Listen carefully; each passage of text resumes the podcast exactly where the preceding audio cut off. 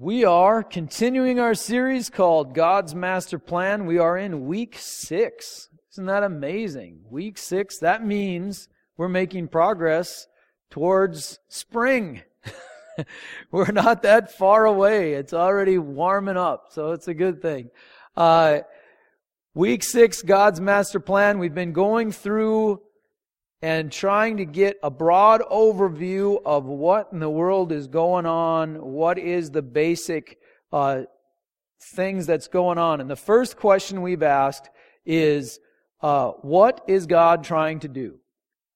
Of course, we need to be able to answer that question if we're going to have any understanding of what's going on, right? What is God trying to do? And the answer to that question is, God is trying to establish His kingdom. God is trying to establish his kingdom. And uh, uh, why doesn't he just establish it then? You know, because he wanted there to be light. What did he do? He just said, let there be light, and there was. There was not a process of establishing light. It didn't take millennia. It was just boom, done. Well, the problem with establishing God's kingdom is that he wants it to be full of intelligent, creative, free willed beings made in His image, and they tend to not cooperate with Him. They tend to not live in His kingdom. They reject His kingdom, and so it all becomes a big mess, and His kingdom is not established. But He is trying to establish that with intelligent, creative, free willed beings, which is us. But in order for His kingdom to come, like Jesus prayed, we have to cooperate with Him. And so, we looked at the historical uh, things that have happened that, that God showed wouldn't work, like, why not just make heaven? Haven't you thought that? Why do we have to live this out in the first place? Why don't we just go to heaven first and skip this mess? Well, God did that, created uh, all the angels in heaven, and uh, Satan and a third of the angels rebelled, and there was war in heaven. Not good. That was bad. Okay, how about just super simple little bitty kingdom, not much going on, two people, one rule.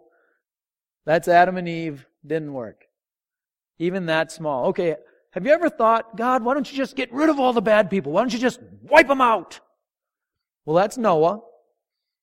Killed all the bad people. Did that solve the problem? No. Okay. Well, how about instead of killing all the bad people, we just separate out the good people? You know, we got the the B squad and we got the A squad. You know what I mean? Like we'll have the A squad. And that's Abraham.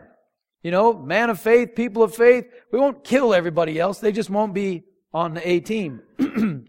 so we'll separate the Jews and the Gentiles. We'll have the followers of God, the people of God. How'd that go? Uh, you know, not so great. Uh, they got enslaved in Egypt. They weren't walking by faith with God. They were missing God. So um, why not just then, instead of making them figure it out on their own, walk by faith, just tell them what to do? Haven't you done that with your kids? Instead of, you know, you want them to figure out how to live their lives, but sometimes you just tell them what to do. Well, that's Moses. Just give them the law. What do you do if you got mold in your house? Well, there's chapters about what do you do if you find mold in your house in the Old Testament. Just tell them what to do. Okay, well, that didn't work. And then we talked about the plan of redemption. That is the plan that works that the sinner is redeemed by the blood of Christ and goes from excluded to included, goes from separated from God to being a child of God, bought and paid for by the blood of Christ, redeemed. So, God establishes his kingdom by redeeming sinners and bringing them into his family. That's the system that works. Hallelujah for the plan of redemption. what is your part in God's plan of redemption? Your part is to follow Christ. When Jesus looked at individuals, he said, Follow me. Our job individually is to follow Christ. And we talked about three ways follow Christ into a relationship with your Heavenly Father. Jesus had a very strong relationship with his Heavenly Father. We follow him into that relationship. Jesus lived a sinless life. We follow Jesus into a life of righteousness, a life of doing the right thing. And then we follow Jesus into a life of purpose. Jesus lived a significant purposeful, meaningful life. And we follow him into that. We are to follow him. If we don't follow him, we are not following him. That was my logical statement. I studied philosophy, studied logic, symbolic logic, and everything. And I can tell you that this is a sound statement. Either you are following Christ, or else you are not following Christ.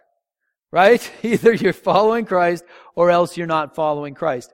If you follow Christ, you get the good news. If you don't follow Christ, what news do you get? The bad news. And so we did a nice fire and brimstone sermon. That was encouraging to one and all. And uh, nothing but fun. Hey, pick the good news. God has a plan of redemption. Jesus paid a heavy price for you. There is no reason for you to have the bad news. Take the good news. All right? But the bad news is there if you refuse the good news. We did our fire and brimstone. Then last week we talked about our job. Your job, my job, is to follow Christ. Our job is the Great Commission. And that is most effectively stated in Matthew 28, 18 through 20. And this is what Jesus says. Then Jesus came to them, to the group, and said, All authority in heaven and on earth has been given to me. Therefore go and make disciples of all nations, baptizing them in the name of the Father and of the Son and of the Holy Spirit, and teaching them to obey everything I have commanded you, and surely I am with you always to the very end of the age. So, our job as a group is to go into all the world, make disciples of all nations, baptize them, and teach them to obey Christ. And He will be with us as we endeavor to do that. We are to be agents of advancing the kingdom of God. As a group, we advance the kingdom. We do the Great Commission. If we won't do the Great Commission, then we get Matthew 21 43. Jesus was yelling at the religious people. Don't you sometimes wish Jesus would come back and yell at the religious people? Yeah, I mean, he was doing that back then, and we need to be the ones that, that he doesn't have to yell at. Right? We need to be those ones. We don't want to be the religious people that he has to come and yell at. We want to be the ones that are about his business, not all these other things. But here we go. Matthew 21, 43, Jesus says to the Pharisees, Therefore I tell you that the kingdom of God will be taken away from you and given to a people who will produce its fruit. Again, given to a people. Not to a person, given to a group that will be about advancing the kingdom of God, given to a group who will do the Great Commission, because that's a group job. I can't do the Great Commission. You can't individually do the Great Commission. We have to do the Great Commission. And so it's a group job, and we need to do that. All right. So, are we going to need help with that? Are we going to need help with following Christ? Are we going to need help with the Great Commission? Yes. Fortunately, part of God's master plan is to send us a helper. So hallelujah for that. Let's pray. We'll get into some new material. And uh, we're going to have all kinds of fun this morning. Heavenly Father, I thank you for your holy scriptures. I thank you, Lord, for your word. Thank you, Father, that you don't leave us down here to wander around, do the best we can, but you guide us by your spirit and you guide us by your word. Help us to grab hold of what you've got for us today, Lord, individually and as a group. Lord, bless us, encourage us, help us to take a step forward in serving you today. In Jesus' name I pray. Amen. Amen. God knew we would need help. Sending us help is part of His master plan.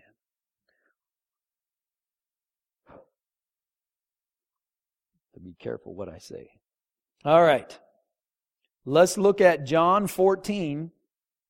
We've got some verses here where Jesus is talking to his disciples and he's preparing them for his departure. He's preparing them for a very difficult situation. They didn't fully understand that Jesus would go to the cross and die and that sort of stuff. They thought he was going to take over the nation, be the president. They'd kick out the Romans and all the disciples would get to be in the cabinet. That's what they were expecting to have happen. Didn't turn out that way. And so Jesus is trying to prepare them ahead of time for it uh, even though they weren't really understanding what was going on. But let's look at some of this in John 14. Jesus says, If you love me, you will obey what I command, and I will ask the Father, and he will give you another counselor to be with you forever, the Spirit of truth. Another counselor, sometimes translated comforter, often translated helper. He will give you another counselor to be with you forever, the Spirit of truth. Be with you for how long? Just during the apostolic age of the New Testament. No, forever. Be with you forever. The Holy Spirit is our helper forever. The world cannot accept him because it neither sees him nor knows him. So if, if you have no connection with God, is the Holy Spirit going to make sense to you? No. That's, it's just not a normal thing. You know, this is a, this is a spiritual thing. It's not a worldly thing. Understanding the Holy Spirit, understanding our helper, understanding that part of God. The world cannot accept him because it neither sees him nor knows him. But you know him, for he lives with you and will be in you.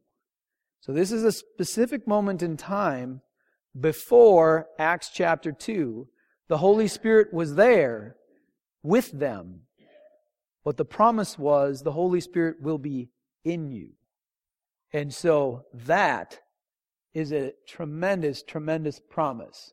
I will not leave you as orphans. I will come to you.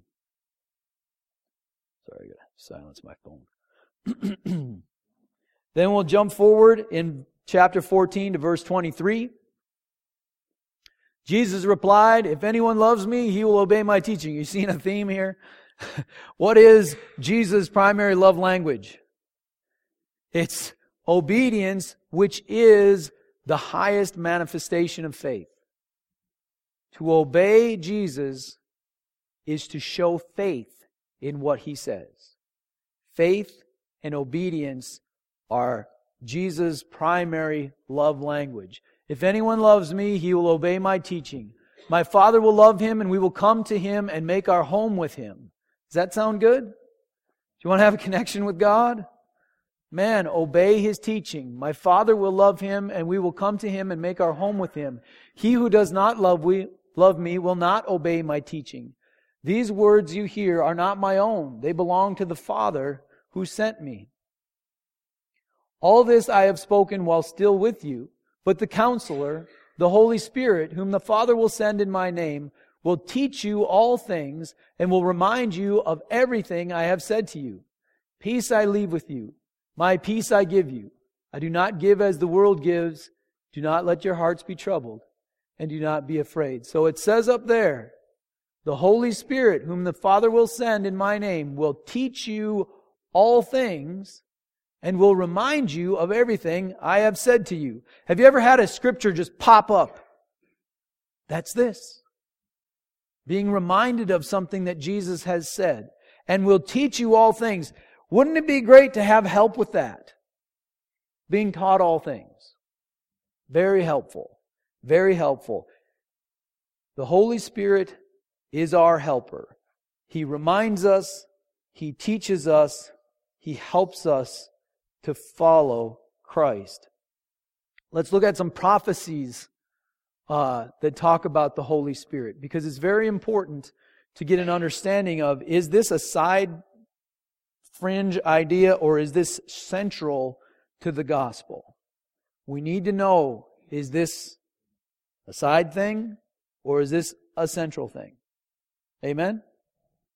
Because that's one thing I think Christians can do wrong is they find one verse and they just go flying off in that direction and they miss the huge parts of the of the scriptures and just kind of ignore those things and go off in this weird tangent. Right? We don't want to do that, but we don't want to miss something that's significant either. So we're going to read several uh, small, short passages of scripture to see if this is being taken out of context or if this is actually a really big deal. So, let's look at Matthew 3:11. We're going to hear quite a bit from John the Baptist. Matthew 3:11 John the Baptist says, I baptize you with water for repentance, but after me will come one who is more powerful than I, whose sandals I am not fit to carry. He will baptize you with the Holy Spirit and with fire. Let me uh, just say something as we go through this. Have you noticed how people in Christian circles have been changing terms recently? You know, like uh, the the the term Christian has kind of not been super uh, awesome in a lot. Let, let, me say that again. That's just terrible. Um, the term Christian has fallen out of use in certain circles because it's associated with grumpy old people who don't like you, right? And so I don't want to call myself a grumpy old person who doesn't like you, right? And so in certain circles, it might be difficult to communicate if you use certain words, which are perfectly fine, but they have a particular association attached to them. And so I know people who call themselves Christ followers instead of Christians. Well, isn't that special? But there's a reason for it. And you've noticed how a lot of churches are pulling the denomination out of the name of the church. Because the don- denomination may have some negative connotations for certain people, that that church doesn't stand for. You know? Uh, and so they don't want that to create an unnecessary barrier. And so like Good Hope Church, we're an Assembly of God church, but we're Good Hope Church. Right? We're not Good Hope Assembly of God. We're an Assembly of God church called Good Hope Church. Because some people have had very negative experiences with the Assembly of God, and we don't want to have that color their understanding of who we are, because we're not that. So we don't want to create an unnecessary uh, connection with something that we aren't. And I think, like, like again, we've gone from Holy Ghost to Holy Spirit, right? You don't hear Holy Ghost a whole lot because ghost, that's kind of a Holy Ghost. What does that mean? You know, is that like, you know, Marley in the in the Christmas Carol or what? You know, I mean, what's a Holy Ghost? You know, um, Holy Spirit I think the Holy Spirit now, for some people, they don't know what that means. They've got some negative connotations and they're not going to be able to understand and connect with what that means because of certain experiences they've had. If we were to say the heart of God in place of the Holy Spirit, I think it would accurately portray what's being talked about here with John the Baptist. He says, I baptize you with water, but one will come who will baptize you in the heart of God, who will surround you, envelop you in God's heart. Think that may be a more accurate understanding if you have some misinterpretations of what the Holy Spirit means. Now, I'm going to still use the phrase Holy Spirit, okay? We're not, we're not going to get rid of that one. But if you've got some negative connotations of that, Think of the heart of God. This is the heart of God. Baptized, immersed in, overflowed by God's heart. Mark chapter 1, John the Baptist again. I baptize you with water, but he will baptize you with the Holy Spirit. So again, Matthew and Mark. How about Luke? Is this in Luke? Luke 3.16. John answered them all, John the Baptist again, I baptize you with water, but one more powerful than I will come, the thongs of whose sandals I am not worthy to untie. He will baptize you with the Holy Spirit and with fire. How about John? So we've got Matthew, Mark, Luke. How about John? John 1, 32 through 34. Then John gave this testimony. I saw the Spirit come down from heaven as a dove and remain on him. I would not have known him except the one who sent me to baptize with water told me. John's hearing from God. And this is what he was told. The man on whom you see the Spirit come down and remain is he who will baptize with the Holy Spirit. I've seen and I testify that this is the Son of God. Matthew, Mark, Luke, John. Acts chapter 1, verses 4 and 5. On one occasion, while he was eating with them, he gave them this command. So Jesus is eating with them. He's risen from the dead. He's yet to ascend to the Father. He's hanging out with the disciples and having a meal. Really interesting period in time. Jesus says, Do not leave Jerusalem, but wait for the gift my Father promised, which you have heard me speak about. For John baptized with water, but in a few days you will be baptized with the Holy Spirit. Matthew, Mark, Luke, John, Acts, setting up the rest of the books saying Jesus is the one who overflows you with the heart of God, who immerses you, just brings you into the heart of God. The last one, Romans 7 6, that I'm going to talk about. We could read 300 scriptures on this, but Romans 7 6. But now, by dying to what once bound us, we have been released from the law, the old covenant, so that we serve in the new way, the new covenant, of the Spirit, and not in the old way of the written code. So the old way was the law, the way of Moses, the old covenant, the Old Testament. Now it's the New Testament, it's the new covenant, it's the new way, the way of the Spirit. Is this central or fringe? This is core, central part of the, of God's master plan. The helper, the Holy Spirit, receiving the heart of God. Who is this for? Let's go to Acts 2, 15 through 18. Acts 2, verse 15. So, so this is, of course, we read Acts chapter 1. Now we're in Acts chapter 2. Uh, the Holy Spirit came down. They were having themselves some church. They're having so much church, they're all falling over. You know what I mean? They're stumbling around. And so people are saying, these dudes are drunk. Man, they're, I mean, you're having yourself some church when people are falling down. Amen? Yeah.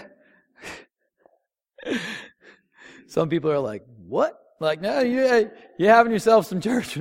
Now, sometimes people are just falling down. But the Holy Spirit was there. And people were thinking, these, these guys are just drunk. They're goofy. The world cannot accept and receive these men are not drunk as you suppose. It's only nine in the morning. No, this is what was spoken by the prophet Joel. So this is Old Testament prophecy coming to pass in the New Testament. Matthew, Mark, Luke, John, Acts, and then this is the Old Testament prophecy from Joel. In the last days, God says, I will pour out my spirit on all people. This is a Jew prophesying that the Holy Spirit will be poured out on the Gentiles too. That's unusual. Your sons and daughters will prophesy, your young men will see visions, your old men will dream dreams. This is why it's okay if you're if you're like over 60 to sleep in church cuz who's going to who's going to dream the dreams, right? You know? All right, I'll let that even on my servants, both men and women, I will pour out my spirit in those days and they will prophesy. Both men and women. Think of how significant this prophecy is. Not just Jews, Jews and Gentiles, not just men, men and women. In those days, to, to make men and women equal, to make Jews and Gentiles equal, was unheard of. But the prophecy was this is for everyone. This is not for certain special people. But the Holy Spirit will be poured out on everybody. All who will receive. Not just for the pastor guy or, you know, these certain people. Everyone has access to this plan of God. No one is more special than anyone else with regards to the Holy Spirit. We are all on equal footing. This plan is for all of us, just like the blood of Christ is for all of us. The only question is whether or not you will receive the forgiveness offered. The Holy Spirit is offered for all of us. The Helper is for all of us. The only question is, will we receive? So, how does the Helper help us? It's going to be important to know that. And, and we're just going to get a touch of this. We're going to do a series on the Holy Spirit later on. Um, we're just, obviously, we're just flying over the top of this and getting just a little touch. How does the helper help us? Well, let's talk about the three ways that we follow Christ into a relationship with our Heavenly Father, into righteousness, and into purpose. How does the Holy Spirit help us into a relationship with God? Ephesians 2 17 through 19 says this He came and preached peace to you who were far away and peace to those who were near. Again, we're talking about Gentiles and Jews. The far away are the Gentiles, the near are the Jews. For through him we both have access to the Father by one Spirit. Consequently, you are no longer foreigners and aliens, but fellow citizens with God's people and members of God's household. So, Gentiles like me now have access to the Father through the Holy Spirit, are no longer outsiders and excluded, but are brought in and members of God's household. Hallelujah. Children of God, co-heirs with Christ. Now, I'm going to watch football later today. I don't know how many other people are going to watch football later today, but usually at some point in the game, I pull out my phone and pretend to call the head coach of the team I'm rooting for and give the head coach some advice. I do that on a regular basis. It's a good time. However, I don't have the coach's number, and even if I did, they wouldn't put me through. Right? Because I do not have access to the head coach of any of the teams that are playing. Or any of the teams that aren't playing. I have no access to any of those head coaches. However, what does it say here? For through him we both, Jews and Gentiles, church insiders and outsiders, people who, who have no heritage with God, we both have access to the Father by one Spirit. We have access to the Father. We can get time with God through the Holy Spirit. That's amazing. The Holy Spirit is our helper with following Christ into a relationship with the living God. How about righteousness? How about doing the right thing? Galatians 5:16 says this. So I say live by the Spirit and you will not gratify the desires of the sinful nature. I could preach for a month on this verse. There is so much in here that you may not see. It is incredible. So, live by the Spirit. If I have received the heart of God and I am following the heart of God, what am I going to do? Steal from someone? No. Am I going to get all haughty and, you know, talk bad about people, cut them down, and all that stuff? No. What am I going to do if I am following the heart of God? I have received, been covered in the heart of God, and I am agreeing with, cooperating with, and following the heart of God. I will do the right thing. In fact, I don't even need to read all the rules and try to memorize them because I will have all the rules in my heart already.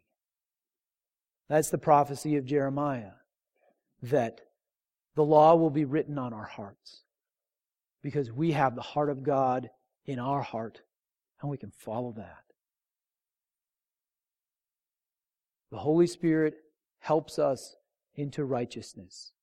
Some parts of righteousness, you just have to get it, right? You can't just try to follow all the rules. You end up doing something wrong.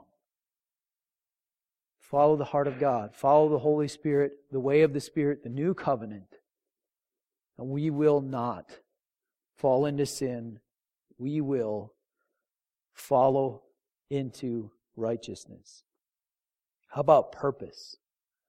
How does the Holy Spirit help us into purpose? Acts 1 8.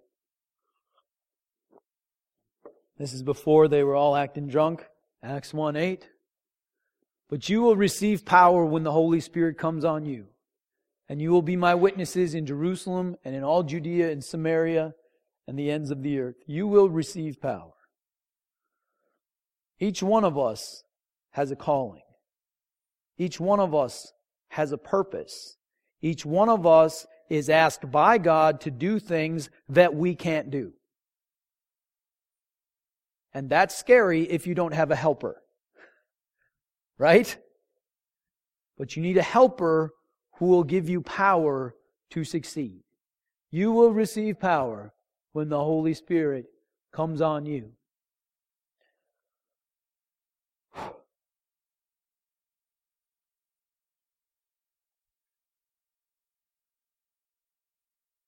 Let's do 1 Corinthians 12, 7 through 11.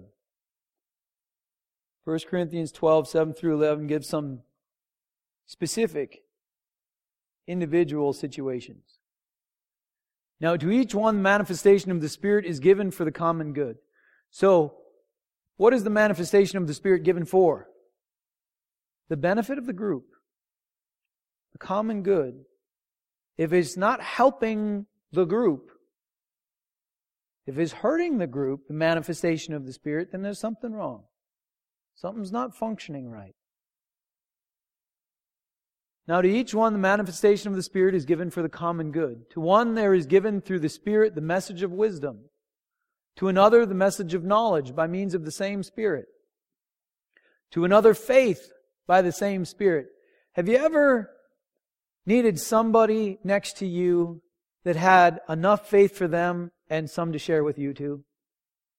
Faith for the common good. Faith not just enough for me to get through, but enough faith so that the person next to me can be lifted up. Sometimes you just need somebody next to you who's going to say, no, no, it's going to be okay. God is on the throne and it's going to work out. We're going to get through this. We're going to make it. They got enough faith for you. They got enough faith for them.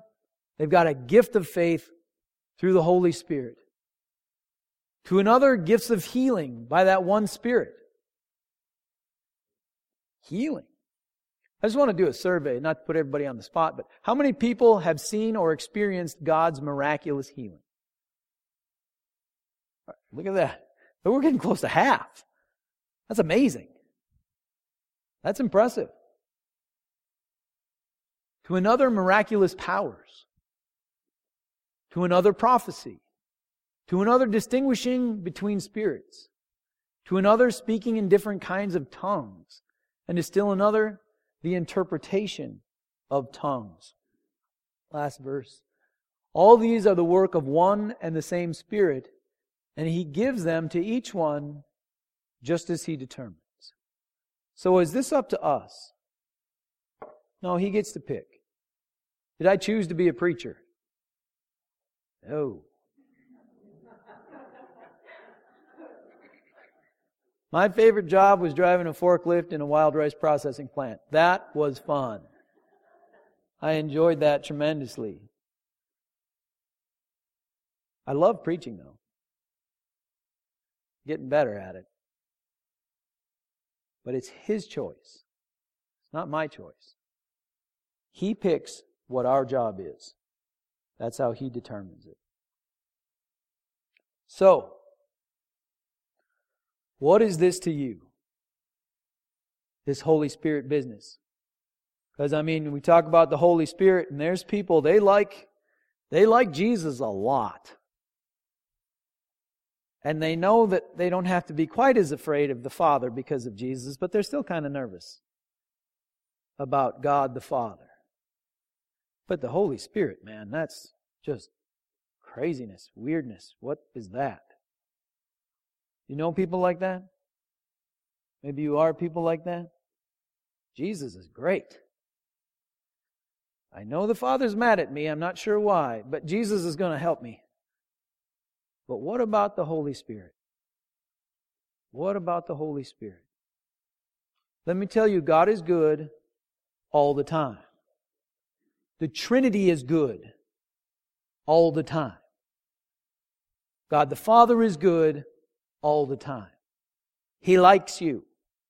That's the word grace. It means that God likes you. He doesn't have to have a reason for it. He just has an overflow of liking people. God likes you. Jesus died for you. Jesus is good all the time, and the Holy Spirit is here to help us. The Holy Spirit is good all the time. It would be really easy to talk about this if there wasn't error. You know what I'm saying? If there wasn't goofiness going on in the body of Christ, it would be easy to talk about the Holy Spirit because who doesn't need a helper? Who doesn't need a touch from God to bring us into all these wonderful things? But we may have seen some stuff that's not so great. Don't let that color you. Don't let that cause you to resist the Holy Spirit because you need a helper just as much as I need a helper. And it's God's master plan that you have a helper to get you through each day, to get you into that right relationship with God, to get you walking on the straight and narrow, and to get you into the fullness of your purpose in Christ. You need a helper. Receive, grab hold of that helper. I'm going to invite the prayer team up. We are going to close. Our closing scripture is Luke 11:13. How hard is it to receive the Holy Spirit? We'll talk about this in the series we do on the Holy Spirit. It's not hard unless you're confused as to how it works. but there's a lot of people confused as to how that works. Here's something Jesus said. If you then, though you are evil, know how to give good gifts to your children, how many parents are, you know, like you're just not a perfect person, but you still love your kids and you still want what's best for them? How much better of a parent is the living God? How much more will your Father in heaven give the Holy Spirit to those who ask Him?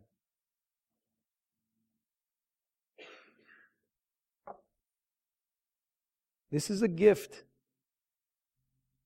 a helper, a counselor, a comforter that we can have. No one has any more privilege than anyone else. Just like with the blood of Christ, no one has more privilege to receive the blood of Christ than anyone else, even for everyone. Same with the Holy Spirit. We all have been given the opportunity to receive, and we can ask. So let's pray, close the service, then I'll open up the prayer team. People can come, receive individual personal prayer. If you if you aren't a believer and you want to be a believer, you want to receive forgiveness of sins, they'll pray with you, bring you into the family of God. Whatever other need you may have, physical healing need, you may have a, a financial need, a relational need, a need to walk into your true purpose, whatever the case may be, they will pray with you and believe God with you for, for that touch, for that need to be answered. So let's, let's pray and, and close the service. Heavenly Father, I give you praise and I thank you, Lord, that, that you don't play favorites. That there is, there is no one that the blood of Christ doesn't apply to. But we have to receive that forgiveness. We have to ask. And Father, I thank you that you send a helper to each one of us. Lord, and not just from a distance, but, but an immersion in the helper. Lord, we ask you to help us. Send your spirit. Let your heart be in our heart, that we may know your ways, that we may follow you, that we may walk in your ways, and that we may serve in your power and in your strength. Bless us, encourage us, help us to stand strong for you. In Jesus' name I pray. Amen.